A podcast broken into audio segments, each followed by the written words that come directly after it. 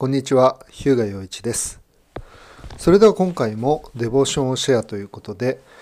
コリント人への手紙第1の16章を読んでいきたいと思います。さて、生徒たちのための献金については、ガラティアの諸教会に命じた通りに、あなた方も行いなさい。私がそちらに行ってから献金を集めることがないように、あなた方はそれぞれいつも週の初めの日に収入に応じていくらかでも手元に蓄えておきなさい。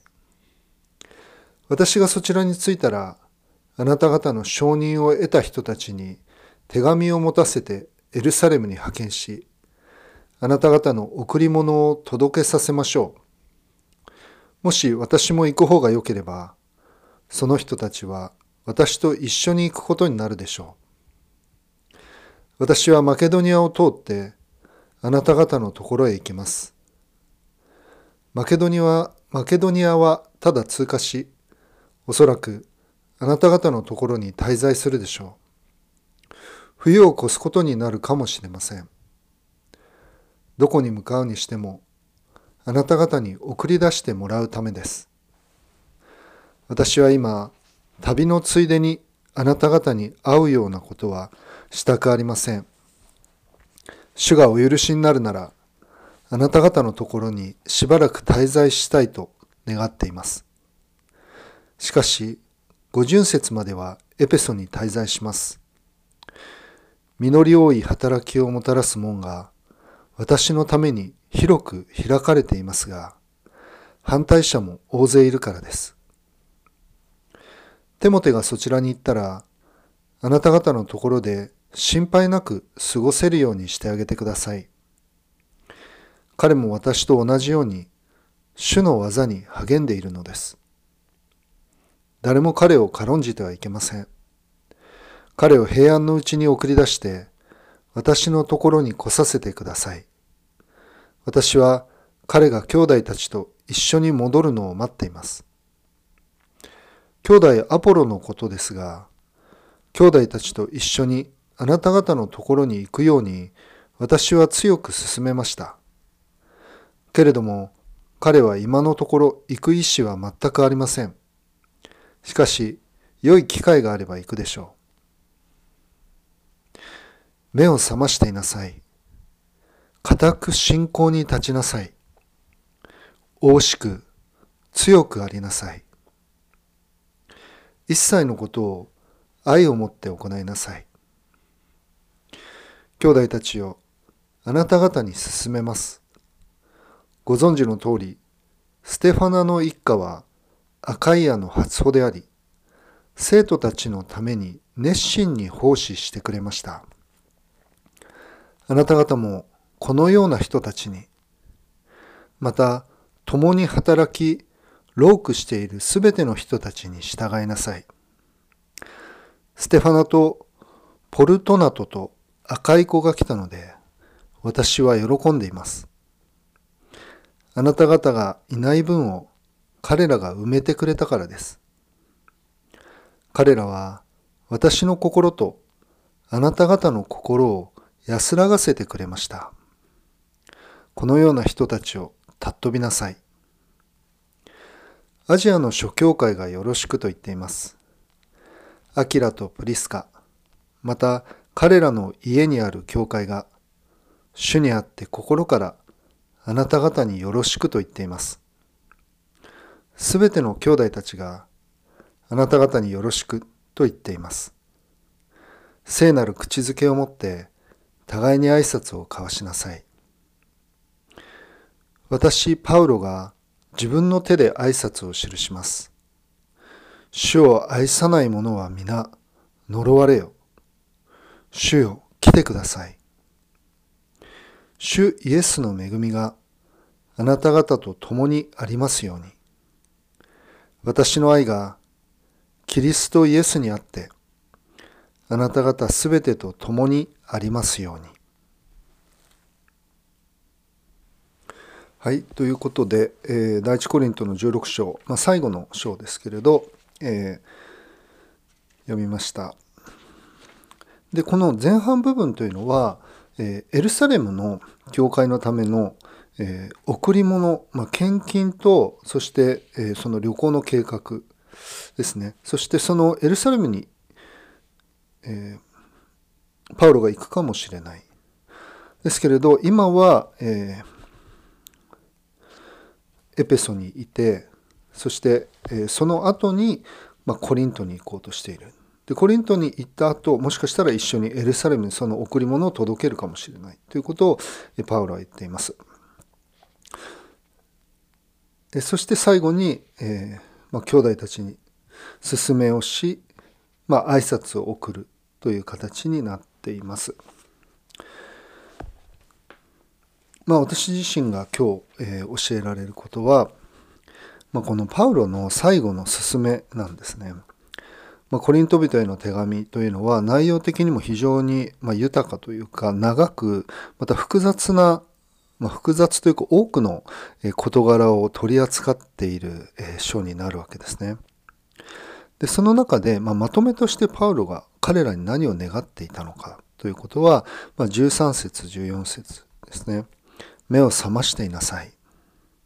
固く信仰に立ちなさい。惜しく強くありなさい。一切のことを愛を持って行いなさい。ということで、まあ、その信仰に立つということ、まあ、目を覚まして信仰に立つ。そして、まあ、強く惜しくありなさいというのは、あの、まあ、戦いを勇敢に戦いなさいというふうに言ってもいいと思いますね。そしてそれらのことを、まあ、愛を持って行う。まあ、全てのことは、まあ、愛に動機づけられて愛によって行うんだということをパウロは最後に語っているわけです。ですからこれはまあたったの、まあ、2行半ぐらいの日本語だと、えー、箇所ですけれど、まあ、パウロがコリントの兄弟姉妹たちに何を願っていたのかということが、まあ、非常に強く表されているわけですね。まあ、これを私はあの吉行兄弟と、まあ、ある姉妹のために、えー、基本的には取っているお話を、まあ、分かち合いをしているわけですけれど、まあ、これ私が彼らに願うこと、まあ、信仰の子供たち愛する兄弟姉妹たちに願うこと同じことだなっていうことを思わされます。まあ、互いに私たちが願うことというのは信仰に立つことそしてキリストの愛に根ざしてキリストの愛によって一切のことを行うということ、まあ、そのことなんですよね。でこれはまあ当然私が兄弟姉妹に願うことだけではなくて、まあ、イエス様が神様が私たち一人一人に願っておられることだということを、え教えられます。まあ、目を覚ましている霊的に目覚めているということはあのとても大切なことだと思うんですね。別の言い方をすれば、まあ、サタンは私たちを霊的に眠った状態ぼんやりした状態にキープしておくというかとどめておこうとするしかし御霊は御言葉は私たちを目覚めさせてくださるまあ、そのような助けがあることを覚えて感謝したいと思います。御霊と御言葉とそして私たちの思いとが助け合ってというか共に働いて私たちは霊的に目覚めているあらゆることを霊的に判断するそのようなものでありたいということを思わされます。まあ、今私たちは、えー、まあ、世界的にあの、まあ、このウイルスによって、えー、まあ、恐れの中にいるいる方が多いわけで、まあ、注意して、えー、生活しているわけですけれど一番大切なことは霊的に目覚めている。霊的なまあ、現実というか、まあ、そういったものに敏感であることだと思うんですね。地上の命はいつかは終わる。病によってか何か事故によってか、まあ、何によってかはわからないんですけれど私たちにとって一番大切なことは魂の状態であって、まあ、その魂がこの肉体が滅びた後に永遠に入るのか、まあ、永遠の命に入るのかそれとも永遠の苦しみに入るのか。つまり永遠のために、まあ、自分自身をそして一人でも多くの人を、まあ、備えさせる、まあ、備えておく。そのことの重要性を覚えさせられます。私自身も本当に今日一日霊的に目覚めていて自分自身の救いの達成のためまた兄弟姉妹たちの救いの完成のためまた失われた魂の救いのためにこの一日を用いるものと、えー、されたいと願わされます。愛しているがゆえに私たちのために命を捨ててくださったイエス様の愛に応えて生きることそしてその愛を伝えるために魂に仕えることそのような一日を過ごさせていただきたいと願います。では祈ります。天のお父様コリントの兄弟姉妹たちを愛してパウロは長い手紙を書きました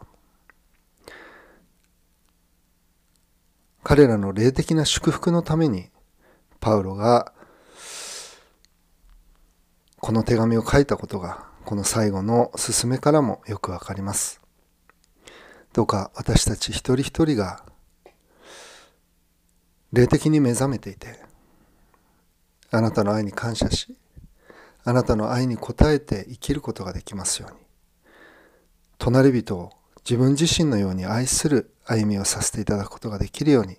助けていてください聖霊なる神様が私たちのうちに豊かに宿ってくださり御言葉が私たちのうちに蓄えられ、私たちを導いてくださいますように。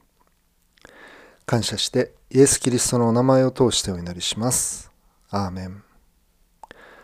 それでは今日はここまでにしたいと思います。ありがとうございました。